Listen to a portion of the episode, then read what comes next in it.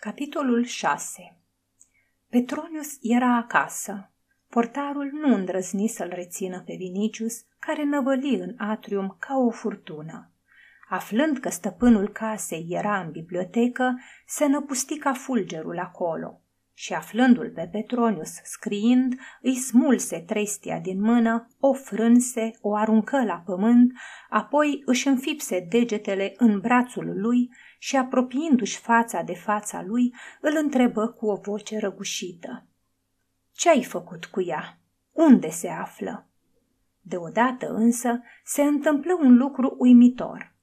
Petronius, acest om gingaș și afemeiat, apucă mâna tânărului atlet înfiptă în brațul lui, o prinse apoi și pe cealaltă și, ținându-le pe amândouă într-o singură mână ca într-un clește de fier, spuse Eu sunt fără putere numai dimineața. Până seara îmi recâștig vechea vigoare. Încearcă să te desfaci. Se vede că gimnastica te-o fi învățat un țesător, iar manierele un fierar. Ai o mână de oțel?" spuse el, dar pe toți zeii iadului îți jur că dacă mai trădat, am să-ți împlânt cuțitul în gât, de-ar fi și în palatul cezarului. Să discutăm liniștit, răspunse Petronius. Oțelul este mai tare, după cum vezi, decât fierul. Deși dintr-un braț de al tău ai putea să faci două de ale mele, n-am motive să mă tem de tine. În schimb, grosolănia ta mă doare, iar dacă nerecunoștința oamenilor m-ar mai putea mira, m-aș mira de nerecunoștința ta. Unde este Ligia? În lupanar, adică în casa împăratului. Petronius, potolește-te și așează-te. L-am rugat pe Cezar două lucruri pe care mi le-a promis. Întâi să o scoată pe Ligia din casa lui Aulus – în al doilea rând, să ți-o dea ție. N-ai cumva vreun pumnal în faldurile togii? Poate vrei să mă înjunghi. Te sfătuiesc să mai aștepți câteva zile, căci te-ar vărâ în închisoare și în timpul acesta Ligia s-ar plictisi în casa ta. Se lăsă tăcere. Vinicius se uită o vreme la Petronius, pe urmă zise. Iartă-mă, o iubesc și iubirea-mi tulbură mințile. Admiră-mă, Marcus! Iată ce am spus ieri împăratului. Nepotul meu de soră, Vinicius, e atât de îndrăgostit de o fetișcană slăbănoagă care e crescută de Aulus, încât de atât a oftat, casa lui s-a preschimbat într-o baie de abur. Nici tu, cezarule, i-am spus, și nici eu, care știm ce este adevărata frumusețe, n-am dat pe ea nici o mie de sesterți. Dar băiatul ăsta, care întotdeauna a fost prost, acum s-a prostit de-a binelea. Petronius! E, dacă nu înțelegi că am spus asta vrând să o pun în siguranță pe Ligia, aș fi gata să cred că am spus adevărul. L-am convins pe barba arămie că un estet ca el nu poate considera drept frumusețe pe o fată ca aceasta. Și Nero, care până una alta nu-și permite să privească lumea decât prin ochii mei, nu o să afle frumusețe în ea și neaflând-o, nu o să o dorească. Trebuia să ne luăm toate măsurile față de maimuța asta și să o ducem de nas.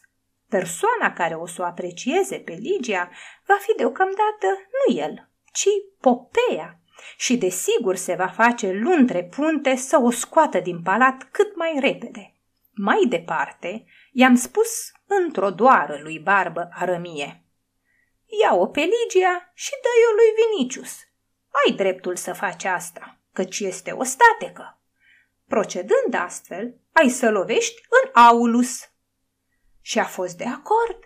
Au să te numească păzitor din oficiu al ostatecei.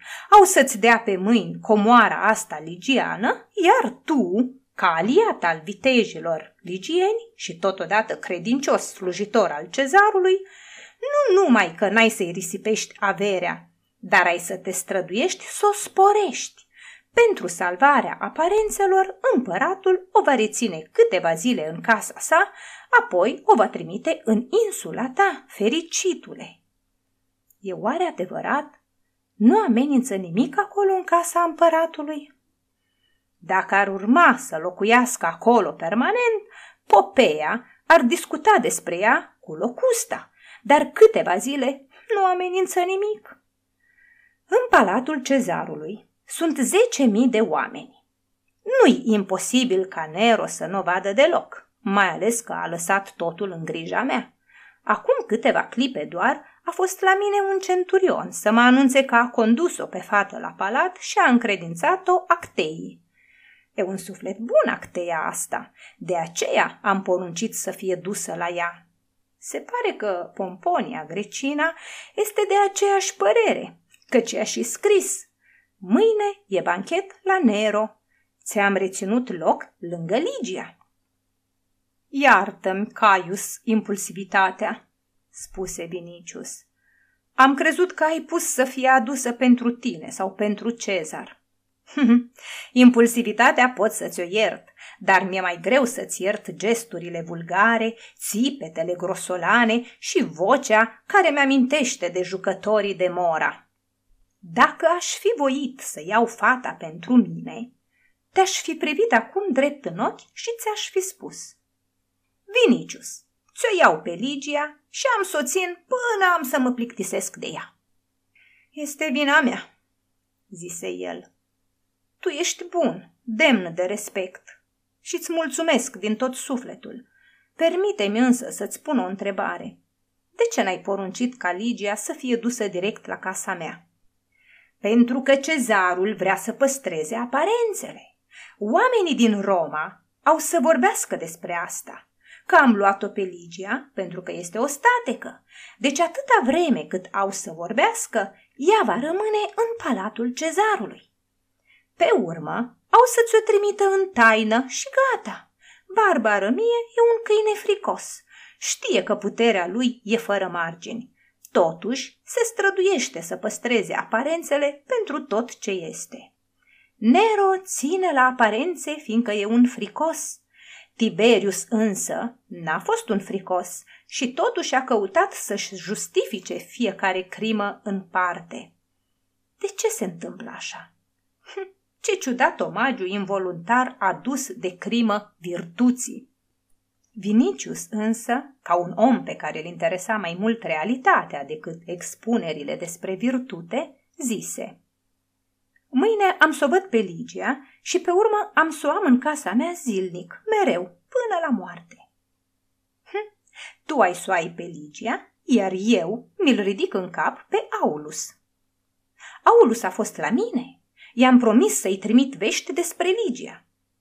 Scrie că voința divinului Cezar este legea supremă și că primul tău fiu va purta numele de Aulus. Trebuie să aibă și bătrânul o consolare. Sunt gata să-l rog pe barbă arămie să-l cheme mâine la petrecere. Lasă să te vadă în triclinium lângă Ligia. Să nu faci asta, spuse Vinicius. Mie îmi pare totuși rău de el, mai ales de Pomponia.